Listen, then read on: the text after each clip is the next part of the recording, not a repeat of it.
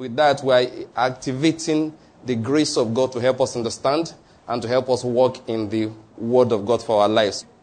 Now I declare that the Lord has given me the spirit of wisdom and revelation in the knowledge of Him, and I'm being filled with the knowledge of His will in all spiritual wisdom and understanding. As a result of this, I'm walking in a manner worthy of the Lord. I am pleasing Him in all respects. I am bearing fruit in every good work, and I'm increasing the knowledge of God. Now again, I incline my ear to His word. The word is entering my heart. It is giving me light and direction. It is healing me in every area, and it is making me more and more like the Lord Jesus in the name of Jesus Christ. Amen. All right, let's take our seats. The Lord is good. I said the Lord is good.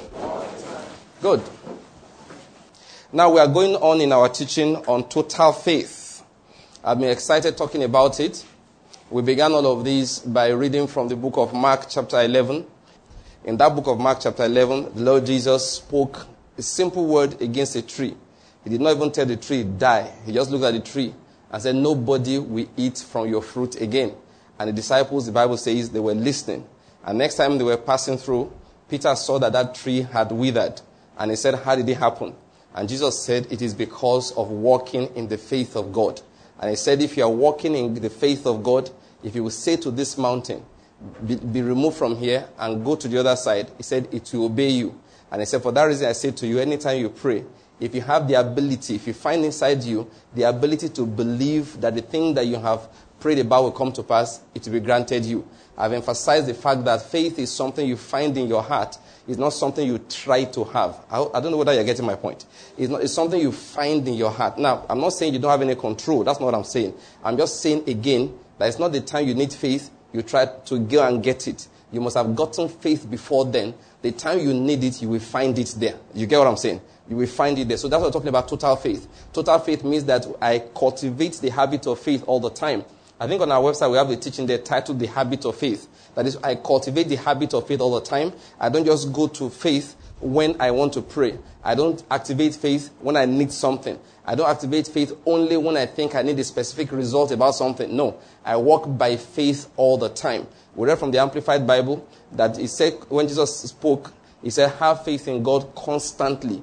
I like that Amplified rendering because he emphasized that constancy of the issue. It's a constancy of faith that makes it the faith of God. The faith of man is the one you try to use when you need something. But the faith of God is constant. If you don't need anything, you are using it. If you are happy, you are using it. If you are sad, you are using it. You're walking by it constantly. And the emphasis is that when you walk, when we walk like that, our faith is built up so that, so that when great faith is needed, we will find it. We won't try and get it. It will just arise by itself out of our hearts. If you read the Bible, the two people that Jesus said they had great faith, the centurion and the um, Syrophoenician woman, they did not even understand the concept of faith. So it's not the fact that you have thought so much about faith as the issue. It's how you have been living your life. They did not even understand the concept called faith. But they walked in it. And Jesus said it was great in their lives. What's my emphasis? You see, therefore, that what happened was that they were doing some things. In the case of those two people, we saw that love was what brought to them great faith. None of them was asking anything for himself or herself. One was asking for the servant, the other was asking for the daughter.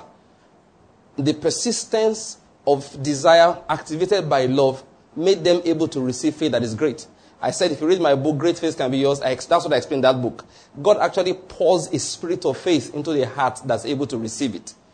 What's our duty? We plant the seeds of faith all the time. As we are planting the seeds of faith, the time will come that we will need that faith to speak up. You will even, listen, you won't even know you have faith. The faith will just work. I don't know whether you get my point. You won't say, okay, now I'm beginning to activate by faith. No, you won't realize you even have faith.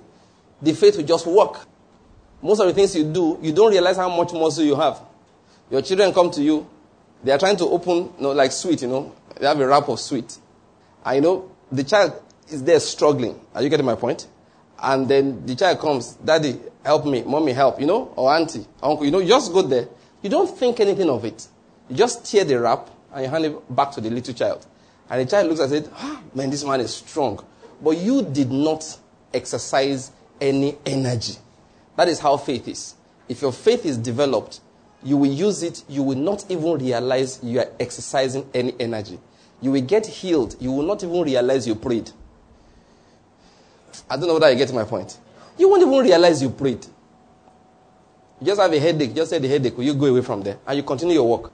And the headache packs, waves bye bye to your system, and disappears. You're not even careful to testify. Why? You didn't know you prayed. So it's not a testimony. Were it not for the disciples there that day, it would not have been, Jesus would not have remembered that he killed a tree. He would not have remembered that he killed a tree. It's the disciples that say, ah, sir, yesterday you said no. And Jesus didn't say die. He said, nobody will eat from your fruit again. That is, if you are taking that thing another one year, in that one year, it won't produce any fruit. Or if it produces any fruit, all of them will rot. But Jesus is not concerned about it. He just goes about his business. He's spoken the word. Why? It was a word of faith. What I'm going to emphasize towards again, this is what we're talking about. Our faith must be what? Total. You get that depth of faith when you take the faith totally. When you go like Caleb and follow God fully. When you go like Joshua and follow God fully. You don't follow him piecemeal. You believe God here, you don't believe God there. The area in which you refuse to believe God weakens your ability to believe Him elsewhere. That is why you must be careful you don't argue against God's word. Listen, don't ever, like I said the other time, don't touch that scripture. Don't touch that scripture. Never argue against the word of God. Because when you do that, you may think that area doesn't concern you. But the other areas when you need it, when you get there, you won't find faith in your heart. You will struggle. I said to us, Jesus came and he was healing the sick. No Pharisee could get healed. The scribes couldn't receive anything. What happened to them? It's simple. It was the time of John. They lost it in the time of John. They thought it was joke. They were laughing at John. That guy can't even dress properly. People are listening to him. Did you notice that? He's wearing goat skin. Smelly thing wet goat skin after baptizing people doesn't smell nice. And they sit down in their homes eating chicken and laughing at John the Baptist. The other day, somebody sent me an article.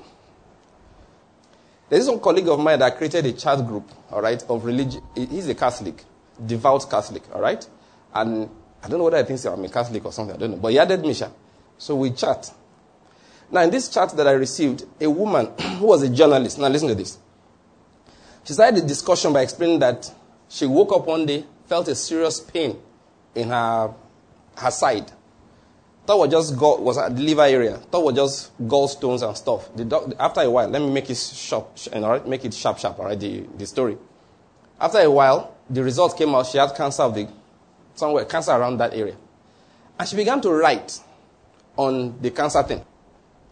By the time I finished writing the article, uh, reading the article, I, I, I sent a chat back to my friend. Say, please, I don't get the point. What she's trying to say. Now I'm going somewhere. She sat down, used pages. She's a professional writer. She's a reporter. At the same time, okay, she's a writer, a reporter, and a professor of theology. What they call professor of theology. She teaches in a theological school. And she's been reporting on faith healers, what she calls prosperity preachers in North America for a long time. And she, in her sickness, she sat down and continued to show everything that they were doing that was wrong. How they'll be naming and claiming. I said, You're about to die, you're still talking. Human beings don't know when to repent to. She even added that I know they will say that it's because of my criticism against them. That's why I get this cancer. I'm ready for it. I said, This woman has a serious problem. So the person who forwarded it, I said, What's her point? I don't get it. So he forwarded to somebody else my question. To somebody, the person who sent it to him originally. So that one now sent another reply that what she's trying to say is that God is in control. So if God gave her cancer, she should not complain. They finished talking. Ah. You know, I know my circle. So I know, I know how, I know if he was here, I know I will answer. But in that circle, I had to calm me down. Not to look as if I'm trying to defend the so-called prosperity and faith healers. Let me talk. I just said, let's talk. Let me put like this. I walk the cloak of a Catholic. I knew what a Catholic would agree, disagree with. I said, let's begin to look at the scriptures. I said, number one, what is the will of God? Don't we all say the Lord's Prayer? I said, the Lord said to us, pray like this, thy will be done. That means his will has to be prayed into existence. Everybody will have to agree with that.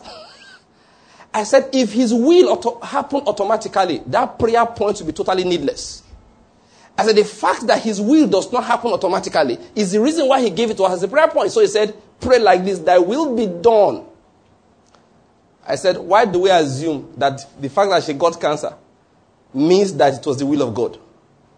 I said, I read through that article again and again. I didn't see one place where she said, I went to pray, to ask the Lord to heal, and then the Lord refused. I said, she didn't say anything like that. She spent all the time, that's what I'm telling the story, attacking all the faith healers, attacking the prosperity preachers, attacking their methods, the things they do, how they dress, the effects, the lights, things that they use on the pulpit. You went in there. You know, Solomon said, I saw how is it wicked men used to go in and out of the holy place and they didn't learn anything. What she didn't know, she, she spent years reporting on these people, killing her own faith. The time she needed it, she couldn't muster it up. I said to my audience, people in my chat group, I said, listen, this is a matter of fact. Before we say it's not the will of God, let's ask questions. Before we say God doesn't want to heal, let's try him. I said, after all, in fact, I answered the question. People say that uh, these prosperity preachers, they talk as if God always says yes. You know me, I don't believe God always says yes. I said, does he always heal? I said, no, he doesn't always heal. I gave a few scriptures. I said, Jesus went to his home, uh, Jesus went to his own hometown. Could they heal, do no mighty work? I said, but he gave us the reason. He did not say it's the will of God for them to be sick. He said it was because of their unbelief. They refused to believe. This woman is not believing. I said, does God always heal? At least in that situation, we know why he did not heal. And I concluded with one thing. I said, listen, Paul went to God three times concerning the thorn in the flesh before he concluded God didn't want to remove it. I said, this woman should at least try. Why am I telling this story? My friend who forwarded to us said, listen, that's a very good summary of the whole thing, a good analysis. I wasn't dogmatic about it. Let's just examine the word of God. Why I'm telling us the story here, however, is this. I saw that woman's story as a life of somebody that killed her faith while fighting other people. She's not the first person to get cancer. She would not have been the first to get healed in result to prayer. Let me tell you something. That you are here, that you take time out to listen to the word of God, that you give honor to God's word, to people who teach his word. There are times cancer will creep into your system. It will give you pain. You will not know it's cancer, you just know it's pain. And something in you will rise up against the pain.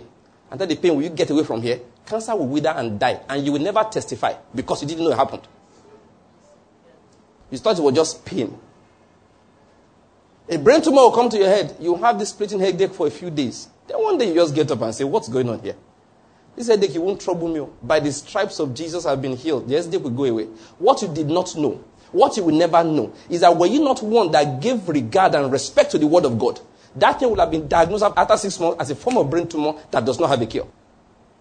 But in your life, faith rose up, killed this early, and you went on normally, like Jesus would have walked past that tree as if nothing happened. That is what I'm teaching. That is the emphasis about total faith. We live a life that every time faith rises up, it solves problems. There are problems we will never have. Not because they didn't try to come, but because faith rose up. You were just angry. You were just angry. Ah, why is that I sit in the toilet 10 minutes before I start releasing? Why? In Jesus' name, will you stop that nonsense? You didn't know you just killed colon cancer. That is why, listen, as a child of God, I said earlier, there are things you don't get involved in. Don't join those who are always laughing at spiritual things. If you don't know it, shut up. Many Pharisees died needlessly because they were enjoying mocking John the Baptist. Many Pharisees suffered, Sadducees, many Israelites. Why? They joined the gang of people that will look at the preacher, they don't like his clothes, and they start laughing. At John the Baptist, they laughed at his dirty clothes. Today, they are laughing at the fine clothes. They are laughing at the private jets. Both of them the same effect. Killing their faith. That is what we've been talking about when we talk about total faith. Now, last time, or at least for the last two sessions, we have been talking about total faith for finances. And I just feel like we haven't finished with it. Even the last time I spoke at length, I said so many things, spoke for such a long time. But now I will summarize the things I said in a few minutes and then pick it up from where we ended it. Uh, let's just read this quickly again so as to use as a connection. Quickly, Proverbs chapter 1. Okay, you know what you do. Open Proverbs chapter 1, 1 John chapter 2, Galatians chapter 6. just open them, Sha. Proverbs chapter 1. I'll, just read them one by one. All right, the Lord is good. Now, let's read that uh, um, Proverbs chapter 1. Um, because we read it last time, I will just jump a number of um, verses just to get to the main one that I want. He said from verse 20 Wisdom shouts in the street, she lifts her voice in the square. At the head of the noisy street, she cries out. What is she crying? Verse 22. He said, How long, O naive ones, will you love being simple minded, that is, knowing nothing? And scoffers delight themselves in scoffing, like we're talking about earlier, making mockery of things that they do not know. And fools hate knowledge. He said, Turn to my reproof, and I will pour out my spirit on you. Now notice verse 24. Because I called and you refused, I stretched out my hand and no one paid attention. And you neglected all my counsel and did not want my reproof. I will also laugh at your calamity. I will mock when your dread comes. He said at the end of 27, I will mock when your distress and anguish come upon you. 28, then you will call upon me, but I will not answer.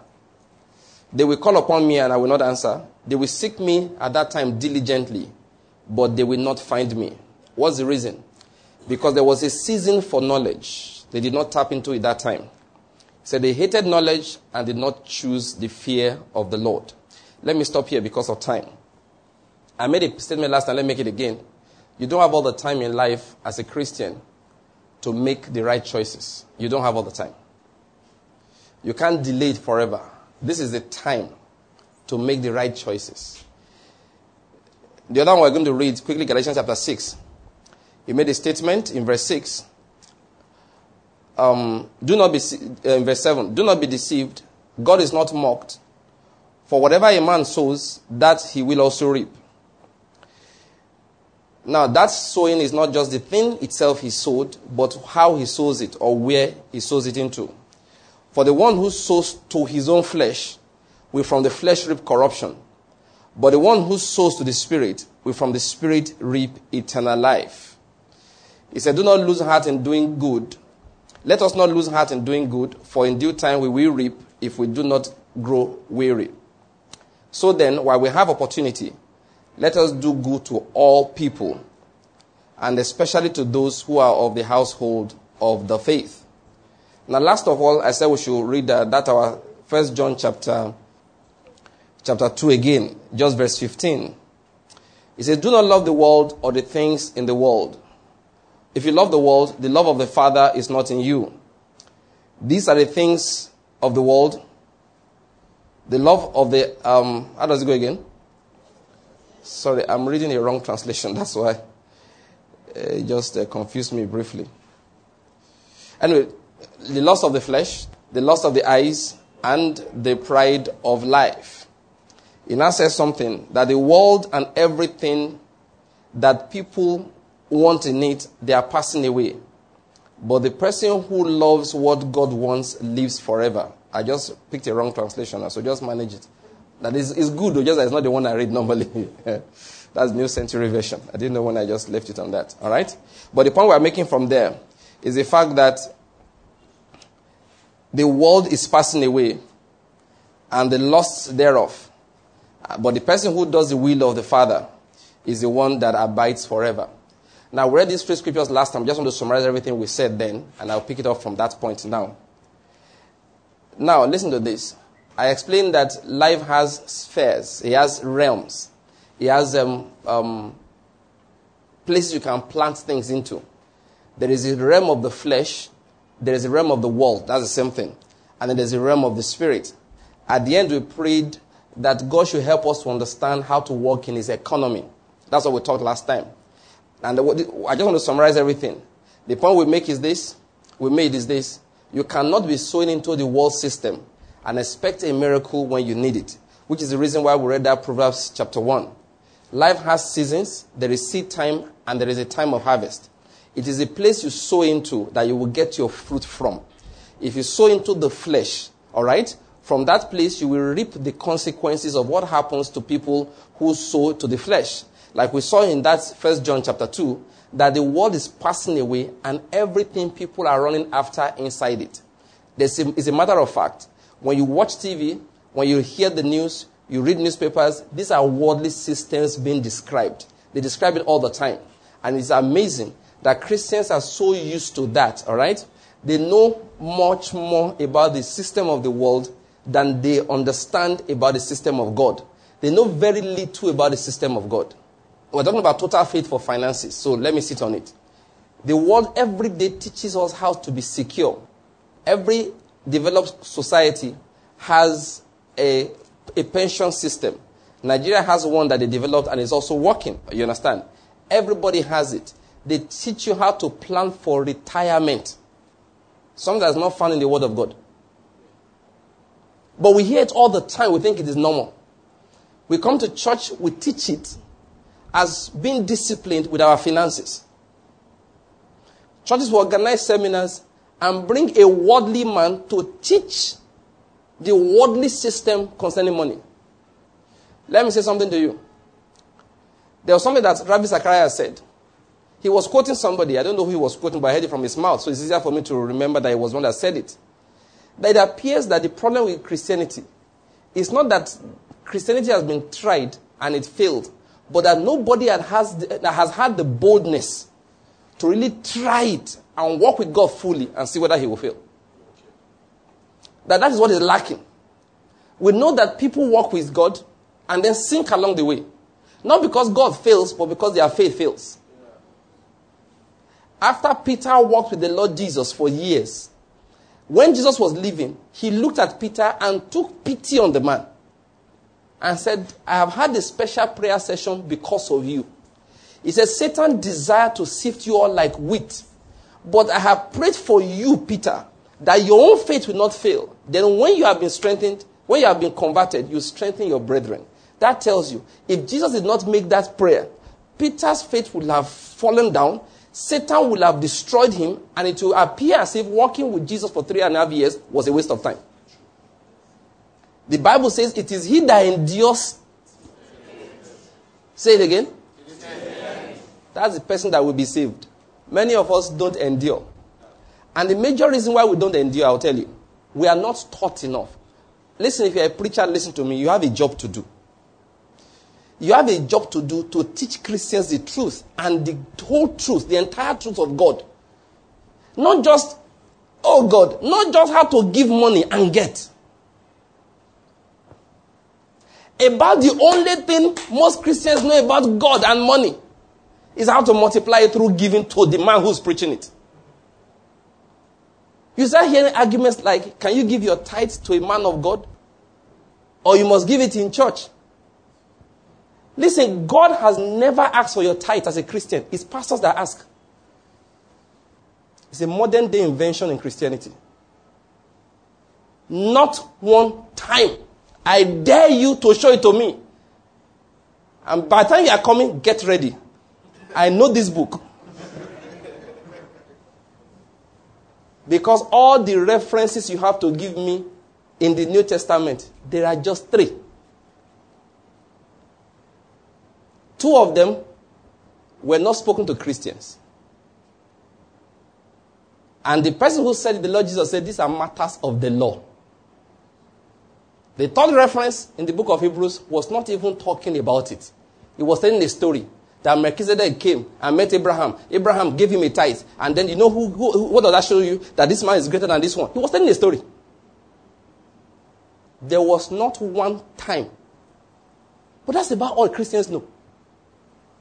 They so don't understand God and finances that they just preach that once you pay your tithe and you give offerings, and we say things like tithe is compulsory, offering is voluntary. Boom, fat lie. The offering that the Bible talks about, Malachi you are referring to, in tithes and offerings, those offerings were not free will. They were compulsory. You had the son, there's a way you redeemed him. There were express commandments. They were not something like uh, offering is free will. It's a lie. The tithes were compulsory. The offerings were compulsory. If you want to operate it, operate it completely. That's what I'm trying to say. But for Christians, it's a different story. God loves a cheerful giver. That is the beginning and the end of Christian giving. God loves a cheerful giver. That is the beginning and the end. He never did any other thing to it. A lady wrote me the other day. Said he went to her pastor to drop first fruit. The pastor says it's not complete.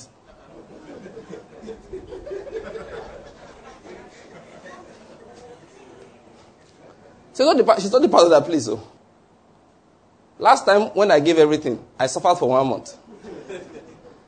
The pastor said, to obey God is hard, and I agree with him on that. The only way I disagree is that God didn't demand that. This one we do these days is not Christianity. The idea of um, I carry my whole January salary and give to a church or a man of God is totally not Christianity. It's a Nigerian invention. Nigerians invented it recently.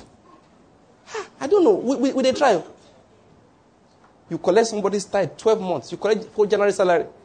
Then this man will not tell you Isaac's offering in October.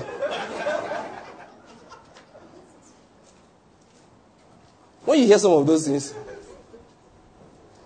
I read a prophet the other day, yesterday. His name was Hananiah. The one I was quoting on Tuesday. Jeremiah went to Hananiah. Jeremiah said, In two years, this thing will be gone. They will return the things of God. Jeremiah said, Amen. Let it be like that. Me too, I want it like that.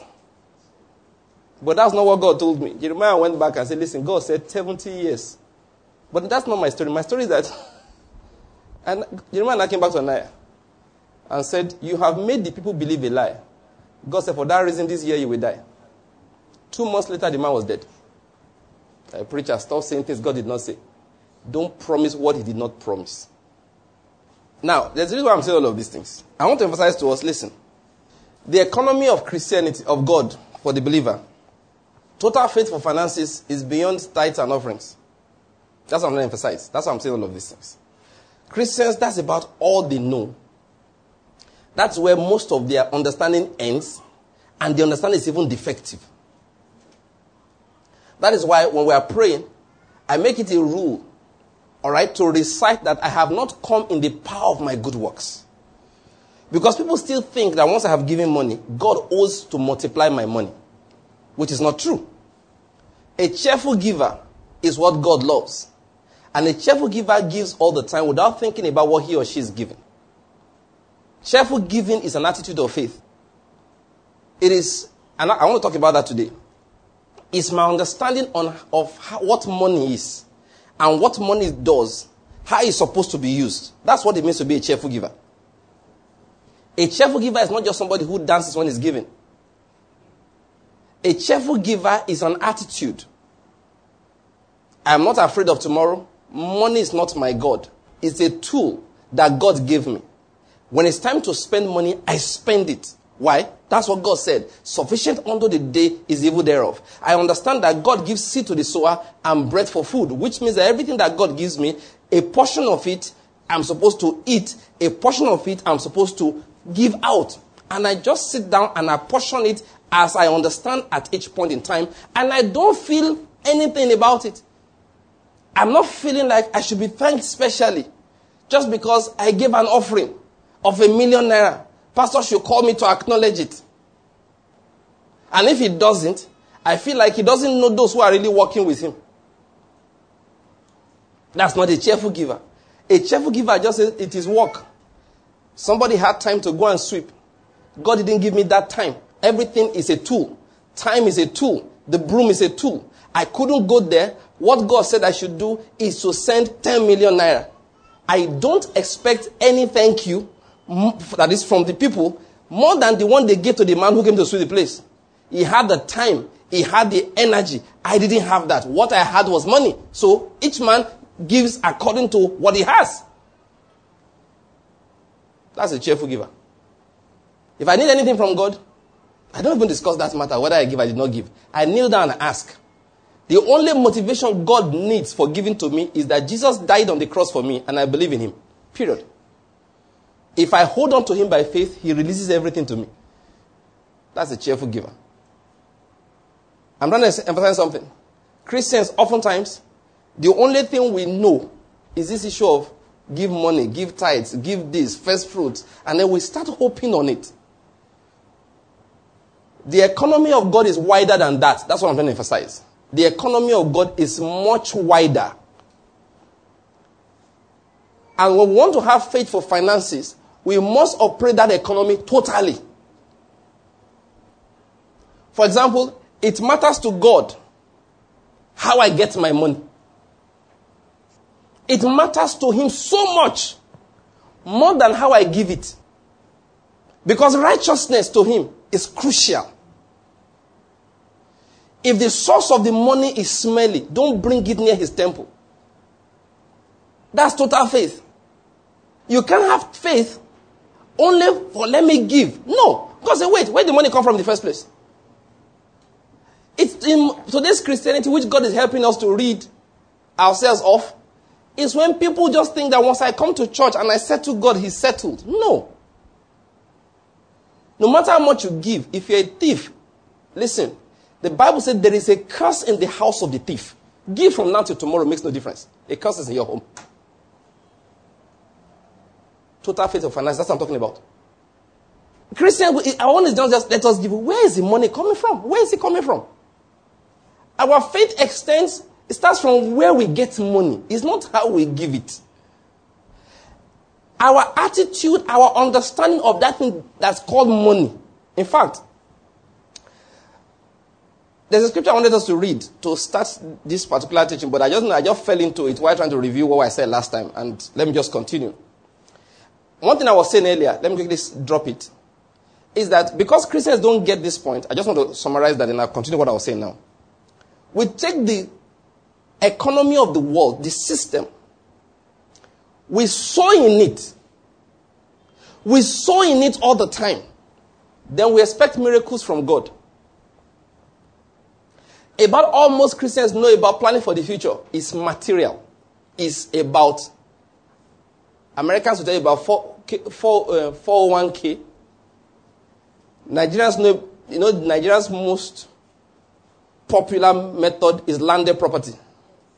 Oh, that's it. That's Nigeria's most popular one. Landed property. Build as many houses as is possible. As you finish this one, you start building the next.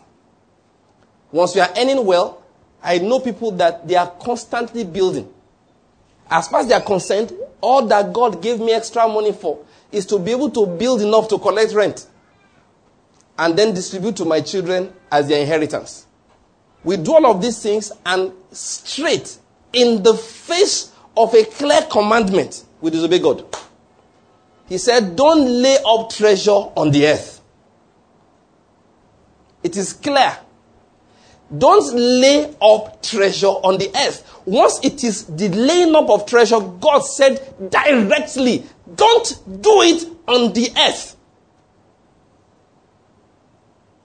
God's economy. Let me say something about God. I said it earlier. Ravi Zacharias said that people haven't tried, they've not obeyed him, they've not understood what he does. They like to play safe. Obey God small. Lay up treasure small. Then we learn how to pray prayers to preserve our earthly treasure. So if you give God a tenth, he will rebuild the devourer from demolishing your house. If you like, give him nine tenths if you lay up treasure on the earth, the treasure is under a curse. It's not, listen, It is that you have sold into the flesh. The fact is, nothing, nothing can hold your treasure for you on this earth. Let me say another thing. Heaven is real. When we say heaven is real, I don't mean when you die, you go there. That's not what I'm talking about. I mean, as you are here right now, the heaven of God, where your Father resides, is real. Jesus said, Our Father who resides in heaven. From there, He provides for the birds of the air. From there, He dresses up the flowers of the field. What does that mean? Treasure laid up there is safe and real. It's not imaginary. It's not something we are just will find when we die and go to heaven. Treasure laid on the in, in heaven is real. Jesus said something. He said, Sell all you have, give to the poor, and you will have treasure in heaven. What he was saying is that you can keep treasure in heaven. Treasure in heaven is real. brother told me that he was talking to one of his colleagues once. And that one said to him that he has a million dollars in investment. He looked at this guy, maybe about they work in the same um, company. I don't know who's senior, all right? But this guy, from the salaries they were earning, he had invested money, turned it over, done a lot of good business, and he had a million dollars right from Nigeria. He said he went back home and told his wife, My girl, how much do you think we have in heaven? He said, If a man can have this much confidence in laying money on this earth, if I'm truly a Christian, I must be very active in laying money in heaven. He didn't go, he didn't feel intimidated. They say, Hey, you mean him, you know, a, a lot of people say, my mate has a million dollars. What have I been doing? His own is wow, this is diligence. That a man who doesn't believe in God the way I do is very diligent to amass a million dollars. Me that claim to believe in God, um, do I have a million dollars in heaven? So he made up his mind, say, I will serve God more than before. I will give more than before. Why? Every man must plan for his future. I don't know whether you are getting my point. It didn't cross his mind that let me to gather a million dollars on the earth. I've heard preachers preach that your net worth, calculate everything you have, remove your liabilities, that's your net worth. I felt like, say, excuse me, sir, you are lying. I don't note my, my net worth materially. My life is hid with Christ in God. I can't calculate it. I don't know the value of the work that I have done. I'm not even hoping on it. What I just do is that I follow God aggressively. He said, The kingdom of God suffers violence, and the violent take it by force. My job is to be violent until I die in pursuing the kingdom. I'm talking about investing in heaven. Heaven for us believers is real. It's not a joke. It's not something that, uh, you know, that's why, listen. If you think you can, let's take money. You can calculate, I've given God 10%. I have added an offering to it. I have tried. Your head is not correct yet. Spiritually. Your head never, that is, you have a lot of things to learn. You cannot relate with God on a calculation basis. You can't. You can't. If we're talking about debt, that is, we are owing or we are not owing. You know, I make a joke about my wife, that is her natural tribe. She's from Niger Delta. When I got married, the bride price was 200 naira. Don't be impressed. The amount of wine I bought. you know the way Americans do you? Americans will say, when they want to sell you a book, a used book, they, tell, they won't tell you the book is $5. They tell you the book is 1 cent. Shipping cost is four ninety nine. you know why they do it? Because they have a very organized society, law wise and all of that. If you don't like the book, you can return it. But by law, When you return the book, you have been owed how much? One cent. so that is a little trick. So the fellow sent the book for five dollars, tells you four ninety nine. That is one cent for the book, shipping is four ninety nine. I bought a lot of used, used books like that. All right. Now I, I, will tell you about my joke. So when I got married, during traditional wedding ceremonies, my father had to pay 200 naira as a bride price. And then they said, I remember the spokesman for my in laws